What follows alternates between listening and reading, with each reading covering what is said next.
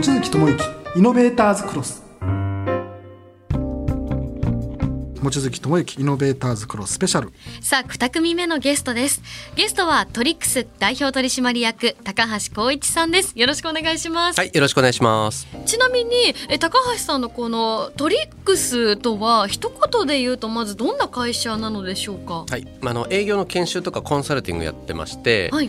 まあ、大体その営業の方々ねたくさんいらっしゃると思うんですけど、まあ、営業の人ってあの最初入社した時にちょっとトレーニングされるぐらいでその後あんまり研修とかってやんないんですよ、うん。ほとんどの会社。でそこで、まあ、その方々に対して、まあ、研修やったりとか、はいえーまあ、コンサルティングで、まあ、現場に入っていったりとかそういうことやってますね。はい。なるほど。そのあたり詳しく伺っていきたいと思います。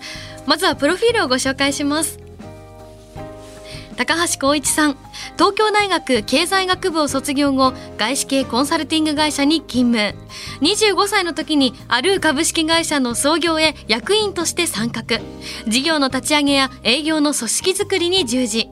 2011年にトリックス株式会社を設立し代表取締役に就任。これまで50業種以上4万人以上の営業指導に携わります。2019年にはコンペ8年間無敗の経験をもとに無敗営業3つの質問と4つの力を出版されました。改めましてゲストはトリックス代表取締役の高橋光一さんです。よろしくお願いします、はい、よろしくお願いします。ではマーケター望月さんがゲストにぜひ聞いてみたいことからお願いします。はい、えーではまずですねトリックス株式会社の事業内容はさっきあの概要として教育研修コンサルとお伺いしたんですけどはい、ホームページの拝見すると、まあ、人と組織の成長を科学するとか、営業を科学すると書かれてるんですけどこの科学するっていうのすごくこだわられてるように見えるんですけど、はい。これどういう意味合いがあるか教えてもらってもいいですかそうですね、はい。あの結構営業って、まあ、正解がないっていうか、大体あのあの人はこういうこと言ってるけどこの人はこういうこと言ってる、結構人に言ってること違うんですよね。で大体こう売れてる人が、まあ、自分の真似をしなさいってやる世界なんですけど、まあ、それをあの例えばあのお客様の人たちを1万人集めて調査してみるとこういう結果がありました。んで例えばお客様っていうのは、えー例えばあのすごく高度な提案してくれる人よりは、まあ、ちゃんと話を聞いて分かってくれる営業がいいですよとか、そういうのをあのちゃんとこう体系的に、まあ、説明してでまあトークのうまさとか、まあ、人間力とか、まあ、折れない根性とかじゃなくって、まあ、本当に当たり前のことをこういうふうにやっていくと成果が出ますよってことを、まあ、その組織に、まあ、インストールしていくっていうやり方ですね。なるほどじゃあお客様というか企業クライアントさんは基本営業をもっと強化したい会社さんがいらっしゃると。あそうです、まあ、大体あの個人向け営業と法人向け営業ってあるんですけど、まあ、個人向け営業の方があのちょっとやっぱり人によってやり方全然違うんです、法人営業っていうのは結構そのこのやり方っていうのをしっかりと固めやすいんで、まあ、法人営業の会社さんが中心ですね。なるほど。あとはですねトリックスの方でオンラインサロンをされてらっしゃると思うんですけど、ここははいどういうオンラインサロンになるんですか、あそうですね、はい。あのまあ、結構ね営業のことをすごく、まあ、研究したい、うん。まあ、探求したいっていう人たちが、まあ、いらっしゃるんで、まあ、その人たちと、まあ、なんですか結構マニアックに例えばそのどうやったら価格競争にならないかみたいなテーマで60分、まあ、ディスカッションするとかあの、まあ、そういうはい営業を突き詰めたい人と、へーまあ、いろいろ、まあ、議論する場っていなるほど。う感じです。はい、僕は実は僕もオンラインサロン入ってて。あありがとうございます。もうやばいです。もうさっきやばい。冒頭で言ったように営業こんなに突き詰めてる人って、ええ。僕の知る中で日本でいらっしゃらないと思います。僕も本好きなんでいろいろ営業の本とか読みますし、はいはい。まあいろんなコンサルの方とか、はい。オンラインサロンもいろいろ入る方なんで、やっぱり突き詰め方がすごいです、まあ、だからほとんどの方は大体その、まあね、リクルートとかキーエンスみたいなすごい営業強い会社にいらっしゃった方が、まあ、こういうのやし仕事やられてる場合もあれば、あのものすごいこう生命保険とか、そういうスーパーマンみたいな人たちが自分のやり方ってなるんですけど、それってこう元のやり方っていうのがあるじゃないですか。で僕の場合逆にあまりその元となるやり方が、まあ、あったっていうよりかは、ん。もうひたすらこう突き詰めて研究してった結果こうなったっていう感じなので、うん。うん。まあ、まだまだ奥があるみたいな。いや本当すごいです。なんか確かに営業と聞くとこう、うん。営業マンっていうこうジャンルがあって、みんなこう陽気にうん。楽しく、はい。イケイケなイメージなんですけど、うん。その中にもちゃんとロジックがあるという。か。そうですね、まあ、例えばなんですけどあの営業の世界でクイックレスポンスってあるじゃないですか、うん。早くレスポンスしなさいっていう、でそれが例えばなんですけどどのくらいの時間までだったら早いかってっていうのってありますよね。でこれを感覚がね。あ感覚があるんですけど、これお客様1万人に聞いてみると、大体その OK の合格ラインって出てきて、うん。まあ、最初の返信が来るまではうん。1営業日以内とか、へー。でそのお客さんの疑問とか悩みがちゃんと解決するまではうん。2営業日以内とか、大体そういうのがあったりとかですね。なるほど。そういう統計的な裏付けも含めやられてるんですよそういうねのあります。はいはい。そんな人います？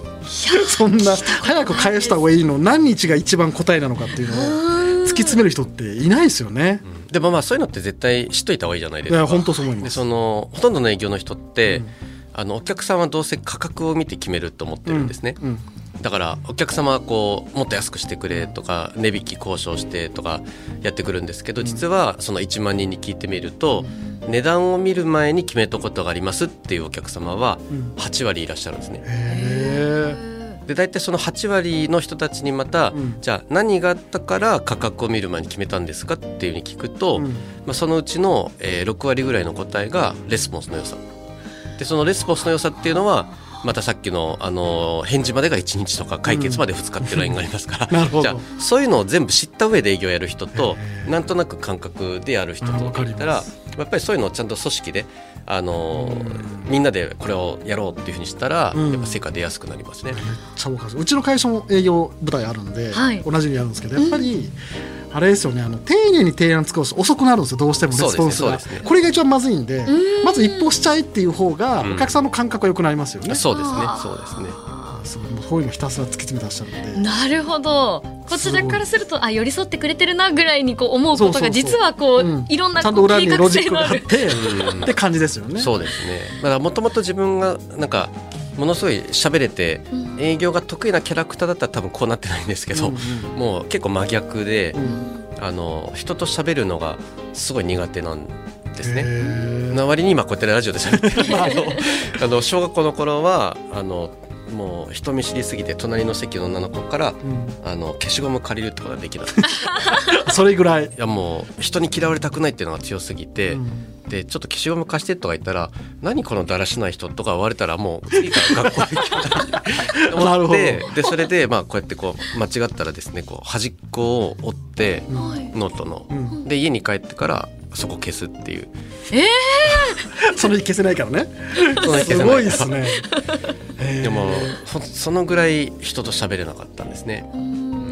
ちょっと脱線するんですけど、はいなんか営業ってさ営業マンの方で採用するときに売れるタイプが売れないタイプで採用で決まるイメージ持ってる企業って多いと思うんですよ、はいはい。やっぱ喋るのうまいとか、うん。まあ、やっぱり相手の気持ち分かるとか。